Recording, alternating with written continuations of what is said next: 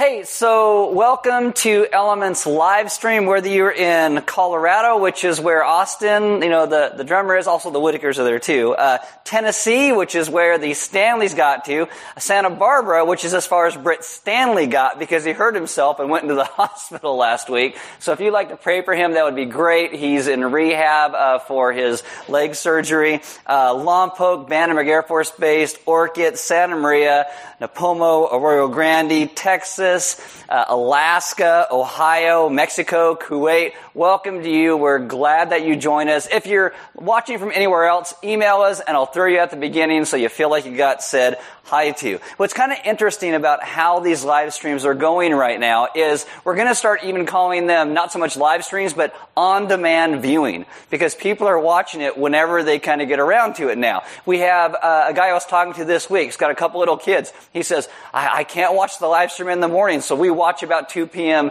in the afternoon when the kids take a nap. I know somebody else who was talking about how they, they take it on their phone, they open the YouTube app, and they hit play on the way to work and home so they actually listen on the way to work and the way back, stuff like that. So, welcome wherever you are, however you are listening. If you would like to, you can also download this app. It is called YouVersion. And in YouVersion, you will click on More and then Events. If you're in our local area, we will come up by GPS in your smartphone. If not, type in 93455 and we will come up that way. You will get sermon notes, verses, questions, announcements everything that really goes with today's message. Now, at this point, if we have like a live gathering, I say, why don't you stand for the reading of God's Word? Uh, and I've kind of stopped doing that with just a straight live stream. All I'm saying is this is the reading of God's Word. And I had someone ask me about that this week. They said, why don't you have people stand for the reading of God's Word anymore? And I said, because most people at home don't. And he goes, well, I really like it. You should have people do that. And I said, do you stand at home? And he goes, well, no. And I go, well, there you go. If you would like to stand for the reading of God's Word, you can stand. But this is the reading of God's Word. This is Acts 23 verse 12. And when I say stand, it's because we look at God's Word with respect. Uh, this is it. It says, When it was day, the Jews made a plot and bound themselves by an oath neither to eat nor drink till they had killed Paul. Let's pray. Father, we ask that you would take us and teach us what it means to be a people who understand your rescue and your faithfulness to us how you have brought us to the places that we even are today. And we would learn through those things and that there are many of us who make vows and say rash things that you will take in the end. And if we will listen, we will, you'll move us to a place of full faithfulness in trusting who you are. So teach us to be a people who listen to the words that you say as you lead us through what we look at today. Amen. Have a seat if you were standing. now, where we are at is in this section called Acts Part 2. Acts Part 2 is where we are walking through, looking mostly at the life of Paul. Uh, there are a few excursions, but now through the end of the book, it transitions to where Paul is going to go from trial to trial to trial, all the way through the end of the book where he will end up in this place called Rome. Now, just me saying he's going to get to Rome, it may take some of the scary bits out, like the shipwrecks and, and things like that, because he does survive. He will finally be beheaded, but that doesn't actually take place in the book of Acts. I'll give you some background about where we're at at this point so you can kind of be up to speed if you've missed any of this. So what has happened in the last few weeks is that Paul has gone into the temple to take place in a very Jewish rite that is a pure purification ritual. He does this because there are some leaders of the church in Jerusalem that say, if you would do this, it would placate some of the people who are around and they may not dislike you so much. People who are zealous for the law are saying some very negative things about Paul. So Paul does a very Jewish thing that would hopefully speak to the people who are zealous for the law. And it goes really poorly because even doing that, Paul was not Jewish enough. A riot essentially breaks out and they attack Paul and he is being beaten, which kind of should make you appreciate Paul a bit if you like UFC or Ultimate Fighting because Paul is a guy who could take a beating because it happened a lot. While he's getting beat up, there's a guy named Claudius. He is a Roman tribune in charge of a lot of soldiers. And he sees this guy being beat up. And so he takes his soldiers out to protect this person. He wraps them in chains thinking this person is an assassin out of Egypt because why else would someone get beaten in the temple grounds? And he starts hauling this person who we know as Paul back to the barracks. As they're going to the barracks, Paul says, Hey, could I say something to the crowd? And when Paul speaks Greek very well and very fluently, Claudius, this Roman tribune, says, Sure, why not? So Paul then addresses the crowd. He addresses the crowd in Hebrew or Aramaic, which would have been kind of the form of Hebrew at the time of Paul. And because he's speaking the sacred tongue, everybody gets very quiet and they start to listen. As they listen, Paul tells his story about how zealous he was for the law and went out to try and kill Christians himself. And then Jesus met him on the road to Damascus. And after Jesus met him, he started to decide to follow Jesus himself. After this, God comes to Paul and he says, Now I want you to take this message of grace and salvation also to the Gentiles. When that crowd hears that God told Paul to also take that message to the Gentiles, they once again go crazy and a second riot takes place and Claudius, that Roman tribune, has to once again save Paul. So twice now, in the period of probably just an hour, he has saved Paul. Open your Bibles to Acts chapter 22. Now, Claudius is most likely trying to find out what in the world is going on because all these words about Jesus and Paul and resurrection and God's call and new life and Gentiles all sounds pretty meaningless to him. He doesn't understand the religious and cultural context. So what he does is the next day, Acts 22 verse 30 says, desiring to know the real reason why he, that's Paul, was being accused by the Jews, he unbound him and commanded the chief priest and all the council to meet. That is the Jewish ruling council known as the Sanhedrin.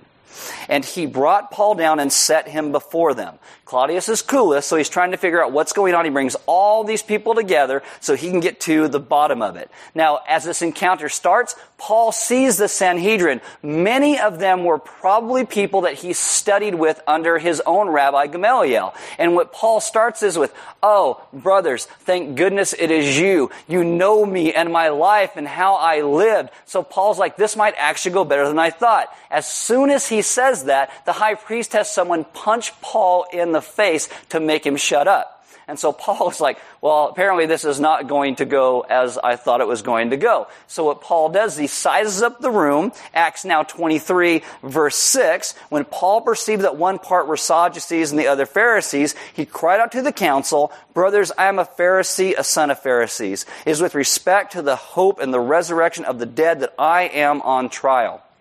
And what Paul does there is he puts the Pharisees and the Sadducees at odds with one another in this council. And they start to fight each other all over this thing called the resurrection, which is the central part of Paul's message. And they, then they start fighting so bad that Paul was about to be torn in two once again. And then Claudius, the Roman tribune, for the third time now, has to rescue Paul from the mob and take him back to the Roman barracks.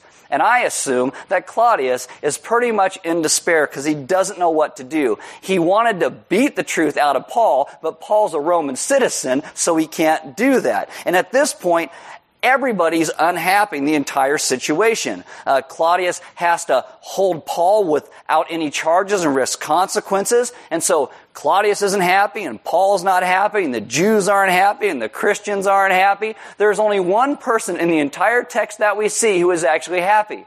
You know who it is? It's not the devil. It's actually Jesus. In Acts 23 verse 11, it says, The following night, the Lord stood by him and said, Take courage, for as you have testified to the facts about me in Jerusalem, so you must testify also in Rome. And those facts are about Jesus' life, death, and resurrection, what we call the gospel, the announcement of that good news. The word courage there, it means to be of good cheer. It means to take comfort. Jesus says to Paul, all these things are going on, but you are exactly where I want you to be. So do not be discouraged because you are going to be my witness.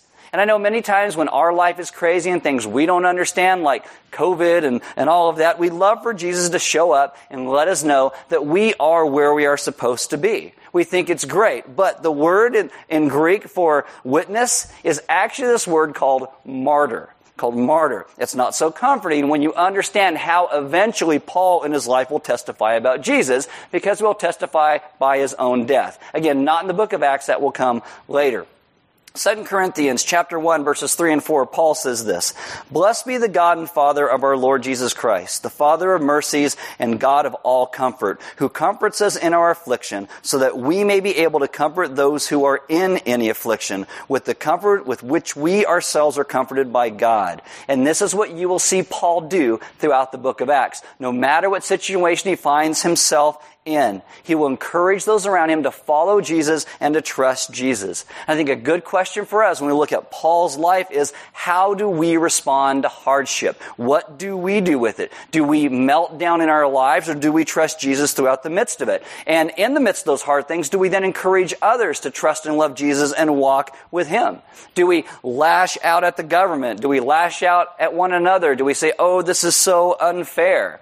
I think one of the things that COVID might do that's really good for us is it might give us a better picture of who we are so that we can see that. The fact that Paul is now a prisoner may look like a hindrance to the spread of the good news, but God is in control and it's not a hindrance to the spread of the good news. God is going to do something with it. Now, how is that going to take place? Well, Paul is intensely hated by many of these people who are zealous for the law. Wherever he went, his life was in danger. And today you're going to see how a group of people decide they're going to take a vow to try and kill him. But now he's a prisoner. He is actually directly under the protection of Roman soldiers. His companions will get to visit him. It does stink to lose your freedom, but it is also a blessing of God for Paul.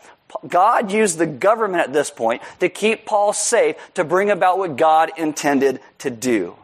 And this is the whole idea of where Acts kind of starts to go now. That God keeps us where He wants us to be. That no matter what happens, God will move us where He needs us to be to bring about His purposes, even though some people make some rash vows and want to kill Paul. Now here's a question for us as we walk into this. Have you ever made a rash vow? Like maybe you know someone who met someone and they got married really, really quick and their life became a total mess. Or maybe you were on vacation and you got vacation brain and you went to some timeshare and you got suckered in and you bought a timeshare in a place you would never go on vacation again. Or you ever take a job because it offered more money and then you realize you just took a job for the devil metaphorically. And then all your coworkers are like demons who stab you all day long with their pitchforks metaphorically. If it's real, quit. Go find another job. But anyway, once when I was in high school, I, I was a total idiot.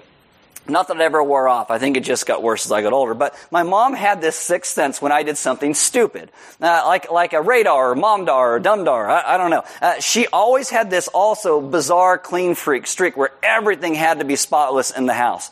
And so one day, it's like Saturday or Sunday, I don't know, she comes into my room, which is really her room because she paid the bills, not me, and she's vacuuming. I thought it was 5 a.m. It was probably like 9 or 10 or something like that. But I had a hard night of doing all the things that high school kids are not supposed to do. So I wasn't thinking very clearly. She's vacuuming, and I jump out of bed. I'm like, what are you doing? And she shuts off the vacuum, and she's like, where were you? How come you're out so long? You're grounded two weeks. Now you gotta understand, when my mom is not like some of your pansy parents. When they said you're grounded two weeks, they let you off in two hours because they want to be your buddy and they're afraid to hurt your feelings. That is not my mom. My mom took pride in how she would keep you grounded the whole two weeks. And so I did something rash. I argued. Which if you know my mom, it's also something you don't do with her. So I yell, two weeks, how dare you? And she says, you want three? At this point, I don't really know what's going on and what I gotta lose. So I go, yeah! And she goes, well, you're grounded three weeks. And I go, three weeks? You can't do that. She says, you want four? What do you think I said? Yeah, that's what I said. She said, you're grounded four weeks. And I said, four weeks. And at this point, I had fully lost my mind, just completely. And she looks at me, she goes, you want five? And I was like, what the heck? Sure, I'll take five. It is the dumbest argument strategy in the history of the world. Don't ever try this, especially with my mom. She said, you got five weeks. And indignantly, I'm like, five weeks? How dare you? And she said, you want six? You know what I said? No. That's what I said. And she kept me grounded five weeks, never off for good behavior. I could have been grounded too, but my emotion got the better of me. I made these rash statements. Has that ever happened to you? And if you have lunch with your family or maybe your GC gets together for something, whether it's a Zoom call or lunch or dinner this week, talk to one another about maybe the things you said or done when you were too emotional to stop. If you look at studies, they will actually show that this gets even worse in a crowd. Look at some of the riots that are taking place today where people will burn down their own neighborhood. And a couple weeks later, they're like, why in the world do we even do that? There are studies about this that say, show that we get more rash and more dumb when we're in a crowd. And I'm not saying you can't and don't do stupid things you regret on your own. Go to that website, eat that thing, buy that thing, post that comment. But things to get, tend to get a lot worse when you run with idiots that you call friends.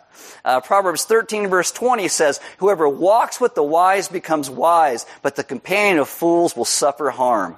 And you can see how this plays out in what the Jews decide to do today. I'll get to that in just a second. But it's also kind of like political fervor, and there's no stopping the crazy. Some of the COVID decisions that people are making. Like, I know relatively intelligent people who are on Facebook. I have personally stopped looking at Facebook right now because I can't handle all that, all that stuff. Uh, but there is a, a whole little pro-life thing that came about where someone uh, replied to a comment and just said, "Hey, you know, why don't we have a civilized conversation about this where we respect one another and, and talk about this?" And the vehement replies that came back to this person, where somebody eventually said, "I'm going to come to your house and bash your brains in with a bat." And people thumbed up that. How do people even think that's okay? Bashing someone his head's in with the bat. How, why does that even seem like it's okay to do? Because you're in the crowd and everybody's cheering you on. You think it becomes normal.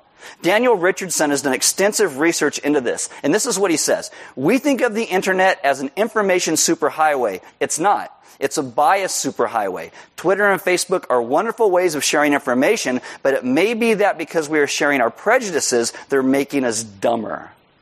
So what kind of crazy will people do in a crowd? Acts 23, verse 12. When it was day, this is the day after Paul had his first little trial where they punched him in the face, the Jews made a plot and bound themselves by an oath neither to eat nor drink till they had killed Paul. There were more than 40 who made this conspiracy. I mean, think about that. You're sitting around together. What are we going to do? How are we going to get him? Well, let's, let's do this. That's not good enough. Let's make an oath not to eat or drink anything till we kill him. Yeah, that's a good one. And 40 people go, yeah, let's, let's do that. Verse 14. They went to the chief priests and elders and said, we have strictly bound ourselves by an oath to taste no food till we have killed Paul. Now therefore, you along with the council give notice to the tribune to bring him down to you as though you were going to determine his case more exactly. These are experts in the law who love God. So they say, lie, and we are ready to kill him before he comes near. So these words, we have strictly bound ourselves. That word in Greek is the word anathema. And what it, it's so strong, it means that there is no hope of redemption if we don't follow through with our vow. Can you imagine how that even comes about? Harvard psychologist Solomon Asch demonstrated that people will frequently adopt the view of the majority even when it is obviously wrong. Read Tuddenham is at the University of California, so he tried a little study. Uh, he puts you know plants in his classroom who would just shout out really stupid answers to questions, and then saw what people who didn't know what was going on what they would answer. And he got some of the craziest things where people would start to agree with the majority of people throwing out just dumb answers. One of which is male babies will only live to be 25 years old, and all these people are like, "Yeah, that's true," and they're okay, and they just start agreeing. It's so weird. Uh, George Carlin, I don't know if you can quote him in church, but I'm going to. George Carlin once said, never underestimate the power of stupid people in large groups. Totally true. And th- there are things when Luke writes this that you're supposed to take notice of and how he relates it. The first one is this. He is contrasting the rash vows of these men with Paul's vow of going into the temple for a purification ritual, trying to connect to those who are zealous for the law in order to bring people together for the cause of Christ. He goes to the temple to religiously walk through this vow with four men, and now these other people are taking a vow to kill Paul. The second thing you're supposed to see is that when they first arrested Paul, the Romans thought that he was an assassin. And now these Jews themselves have become the assassin. It's to help the reader see the hypocritical nature of the charges of those who were zealous against law, that all those charges they had against Paul should have been leveled against themselves. But as often happens, we go so far down our rabbit holes that we stop seeing God and what He intends for us in His life and how His Spirit intends for us to live. We stop seeing those things. So here again, God is going to do a miraculous thing to save Paul using the government. Okay, verse 16. Now the son of Paul's sister heard of their ambush, so he went and entered the barracks and told Paul. Paul called one of the centurions and said, Take this young man to the tribune, for he has something to tell him. So he took him and brought him to the tribune and said, Paul the prisoner called me and asked me to bring you this young man, this young man to you, as he has something to tell you. The tribune took him by the hand and going aside asked him privately, What is it that you have to tell me? And he said, The Jews have agreed to ask you to bring Paul down to the council tomorrow, as though they were going to inquire somewhat more closely about him. But do not be persuaded by them, for more than forty of their men are lying in ambush for him, who have bound themselves by an oath neither to eat nor drink till they have killed him. And now they are ready, waiting for your consent. So the tribune dismissed the young man, charging him, tell no one that you have informed me of these things. Now you learn something here in the Bible you don't learn anywhere else. That Paul is a sister and she has a son and they live in Jerusalem. We don't know if Paul had lots of family members there or not, if they were Christians or not. Most likely they weren't. And they might even been irritated at Paul who started off as just, you know, the epitome of a Pharisee and then he becomes a Christian, but they're still family. So they care about him. All we really know is the same night that Paul gets a vision where Jesus stands beside him and says, you're going to go to Rome. I'm going to make sure you get there. That same night, his nephew happened to be at the right place at the right time to hear about the rash vows to kill Paul. And some people say, ooh, my goodness, that's such a coincidence. Ooh, that's such good luck. Guys, we don't believe in coincidence or luck. We believe in the providence of God. And this is the providence of God. One writer says that in the Middle East they have what they called Arabic telephone. One person tells another and another and another, and pretty soon everybody just knows everything. So there's probably a dinner and, you know, some family sitting around and the kid's like, Dad, why aren't you eating? And the mom's probably like, well, he took a, a vow. He's going to kill that troublemaker Paul and he's not going to eat until he does. Oh, and that kid tells a kid, tells another kid, and eventually it gets to Paul's nephew. Verse 23. Then he, that's Claudius, that Roman tribune again, called two of the centurions and said, and centurions are in charge of a hundred soldiers, get ready 200 soldiers with 70 horsemen and 200 spearmen as, and go as far as Caesarea at the third hour of the night. Also, provide mounts for Paul to ride and bring him safely to Felix the governor. So again, here he is going to save Paul. And he wrote a letter to this effect. Claudius Lysias, to His Excellency the Governor Felix, greetings. This man was seized by the Jews and was about to be killed by them when I came upon them with soldiers and rescued him, having learned that he was a Roman citizen. So he kind of flips it all on its head because he only learned Paul's Roman citizen was when he was about to beat him. Here he's like, oh no, I found this out. Aren't I so great? Give me a promotion. and desiring to know the charge for which they're accusing him, I brought him down to their council. I found that he was being accused about questions of their law, but charged with nothing deserving death or imprisonment. And when it was disclosed to me that there would be a plot against the man, I sent him to you at once, ordering his accusers also to state before you what they have against him. And I'm sure Claudius is like, got rid of that guy thank God, and probably went to go sleep like a baby. Verse 31. So the soldiers, according to their instructions, took Paul and brought him by night to Antipatris. That's actually about 40 miles. And imagine you're a foot soldier at that time. This is not a fun job to have. On the next day, they returned to the barracks, letting the horsemen go on with him. When they had come to Caesarea and delivered the letter to the governor, they presented Paul also before him. On reading the letter, he asked what province he was from, and when he learned that he was from Cilicia, he said, I will give you a hearing when your accusers arrive and he commanded him to be guarded in Herod's praetorium. Now it's also funny, the guards who just a few days before this were going to torture Paul have now turned into Paul's protector. Uh, the people who want him dead, they're probably sitting there waiting for Paul to come down the street on their way to meet the Sanhedrin, and then the whole night goes by. And then the next day goes by. And probably pretty soon they're going, what in the world's going on? Where's Paul? How, how we're supposed to get, get to Paul? What, what are we going to do? And then a few more days go by and they're probably starving thinking, oh my goodness, what, what have I done? I mean, think about this. 200 soldiers, 70 horsemen, 200 spearmen. When, when the Romans did something, they did it all the way. And Paul's a Roman citizen, so they're going to make sure he is actually kept safe. Claudius, again, writes that letter. He omits all the parts where he tied Paul up in chains and was about to beat him because he doesn't want the governor or anybody else to know that he almost flogged Paul before he found out he was a Roman citizen. So he switches all of those events. Again, it's probably hoping to get a promotion and get out of this country called Israel because it was driving him crazy and he didn't understand anything. But the heart of the letter that he sends to Felix, the governor, Luke is trying to emphasize that. That Paul is being accused of things in regard to the Jewish law, and he says, But my judgment as a Roman official is that he deserves neither death nor imprisonment. And these are the same things that all the rulers say when they get Paul on trial. You'll see this throughout the rest of the book of Acts, that they're always like, I don't even know why you're on trial, Paul. That you will see this in places even previously, in Corinth and Philippi and Thessalonica, happens sort of away in the city of Ephesus. And it keeps going on.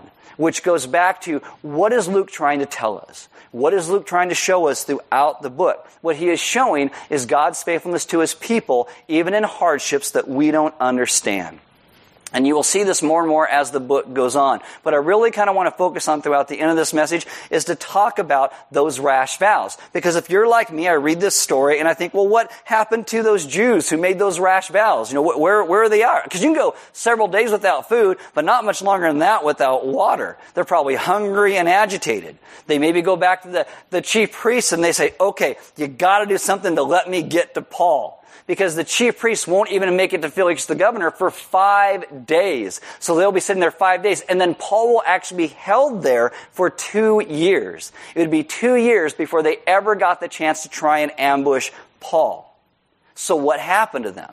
Well, uh, few commentators, if any, actually believe that these guys starved to death. I mean, there really are essentially four things that could have happened. Number one, they died, which would be A, funny, B, sad, and C, fitting. Uh, the second thing that could have happened is the high priest could have found a legal loophole for them and pardoned them from their rash vow. The third thing is that most of these guys were zealous for the law. They may have been law experts, so they may have even made an exemption for themselves, like we all do we make promises and then say, I don't really want to follow through on that. I don't really want to do that. The point of it all is that they're probably ultra orthodox experts in the law. They keep saying how much they want to honor God's law above everything, and yet you see them lie to get to Paul. And it's kind of a little interesting irony that they're probably trying to explain to their own consciences how their most solemn oath, the anathema, didn't mean what they said it means. Or, fourthly, they'd admitted they were wrong. And that is really one of the hardest things for people to do is simply to admit when we are wrong. Uh, especially if the majority of the crowd around us disagrees and thinks, oh no, no, you, you were, you were right. The interesting thing about this section of scripture is that so many of us live our lives like the people who made those rash vows. It's like me arguing with my mom about how many weeks I was, I was gonna be grounded. I, I had all these rash things I was doing and I destroyed all of my teenage freedom. We will live our lives making dumb decision after dumb decision after dumb decision, and too often we think that the answer to our dumb decision is to double down on the dumbness and not just say, we're wrong. Some people will keep dating the same type of person over and over and over, and it always goes horribly wrong eventually. And yet the answer isn't to date something different, somebody different, it's that they haven't found the right jerk yet. Some people smoke and drink too much and it destroys their life. And their answer isn't to stop, it's to smoke or drink something different. I need a little more weed, I need a different type, type of booze. Some people will spend their life running from God's call and they will consistently and constantly destroy their lives. And yet the answer isn't to stop following your heart. It's that you haven't, your heart hasn't figured out who you really are yet. You haven't been listening enough to your heart in the midst of that. And it is all dumb. It's just like the guys who wanted to kill Paul.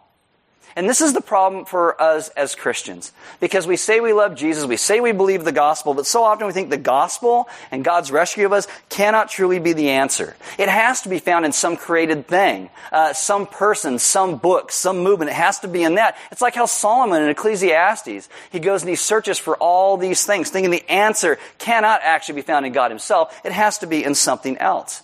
But in the end, all of our schemes and rash vows are meaningless. And this is why God is a God of grace. Too often for people around us, God's grace seems so foolish. To, especially to people who haven't been honest enough about their own stupidity and calling it what it is, rash and dumb. But this is why Jesus has to step into our mess to rescue us. We could not save ourselves, even from ourselves. It's, it's kind of sad to me that it breaks my heart a bit that I talk to people who speak of how overbearing and constrictive they think faith in Jesus is. And yet they will run off and they will bind themselves to relationships and things and jobs and money and a zillion other things that will capture their heart and actually bind them into slavery. And all the while their friends are like, yeah, that Christianity thing's stupid. Well, they're all bound to all these things that are such slavery. And Christ actually wants just to set us free so we can be the people He made us to be. Element, as a church, you know, we must be a people who are honest enough to admit who and what we were before God Himself rescued and saved us. We must admit that in front of other people. We don't have it all together, and that's okay. What we need to be is a people who step into other people's lives in a way that centers itself on the gospel, that actually brings about real community, that our relationships Uh, will start to be more wise and then more stupid, that we would talk about where the dumbness is and where the wisdom is in following God. I mean, what if we as a people actually not just say we believe the good news, but actually lived that good news? What if we live that out? That God has taken all of our rash vows and set them aside in order to redirect us to His grace. This is the people we must become those who trust Him more than ourselves, because our God has come to break our chains to sin and restore us to grace. And yet so often we are a people who cling so strongly to our chains, so strongly to the things that will complete us, so strongly to the things that we think make us who we are. And yet in the end, all of those things end up actually destroying us. And our great God, who loves us, has come to us for a purpose to set us free that we get to live in this great joy of what freedom actually brings. I mean, this is one of the reasons that element, you know, we talk about communion every week. I mean, I know you can't take it here, but if you're at home, you could, you could take bread if you're so inclined, or wine or grape juice. And what that is, it's a reminder of what God did to rescue us from the chains that held us down. From all the rash vows we've made to ourselves or other people, that He has broken those and set us free to actually be his image bearers, his people in this world again. I mean, God loves us more than we could ever, ever imagine. And I think when we get a little glimpse of that, we can, in communion, we get a glimpse of that. How much He actually does love and how much He actually does care about us. And I would invite you where you are, if you'd like to, that you could take communion. If you need prayer and you're watching on the live stream, on the, on the side, you can actually put in a prayer request. You can send a request to connect at ourelement.org. If you would like someone to call you and pray with you, we would be more than willing to do that as well. We just want to make sure that if you have something that's going on in your life and you would like prayer for that, we'd love to be there for you. Maybe you're in, in, a place today where you have made some rash vows and you just feel like I cannot step back from those. What would people think if I, if I step back from these things? Well, you know what? What matters is what God thinks. And God loves you. And He cares about who you are. So we set aside all of those rash things to trust Him and His rescue of us. And if you guys, you know, God has given so much to us, so giving is simply part of our worship Element. You can, you can do that online, you can mail a check, you do whatever you, whatever you want, but Element is a church who still gives to other people. People who find themselves in bondage in, in a lot of places. Because we want to be God's hands and feet to this world. And I would encourage you this week to talk to some people about some of the rash vows that you made in your life and maybe also the ways that you've seen God come and set you free. Or maybe if there is something in your life that you're just so bound to and you don't know how to get out because it would change everything in your life, talk to some people about that. Ask some really good, honest questions about all of that so we would truly be a people who trust God's great rescue of us over and above everything. Why don't you guys pray with me? Uh, Father, I ask that you would take us and help us to be a people who see who you are calling us to be. That we don't have to be a people who live in despair because we don't know who you are, but we can be a people who live in great hope because of who you've called us to be. Father, so often it is easy to get so stuck in our own headspace. So much so that, that we don't hear your leading and your guidance. And I ask that today you would break through that, that your Spirit would do an amazing work in us. So we would hear your call as you bring us back to yourself. And you would take all the rash things that we have said and done, and you would teach us to be honest about them. We would call them for what they are foolish. And yet, we wouldn't let that then, that then define us. We would let who you call us to be define us. That you are the one who has come to rescue and call us back to yourself. And so teach us to be a people then who understand that ourselves and we would speak that out into the world. The great freedom that we have known because our God stepped into this world to rescue us. And we would live lives that bear that out by everyone we come into contact with. That they would know the great freedom that you have called us as a people to live in. And that we would trust you for all that we are because you are so good to us. And We ask this in your son's good name. Amen.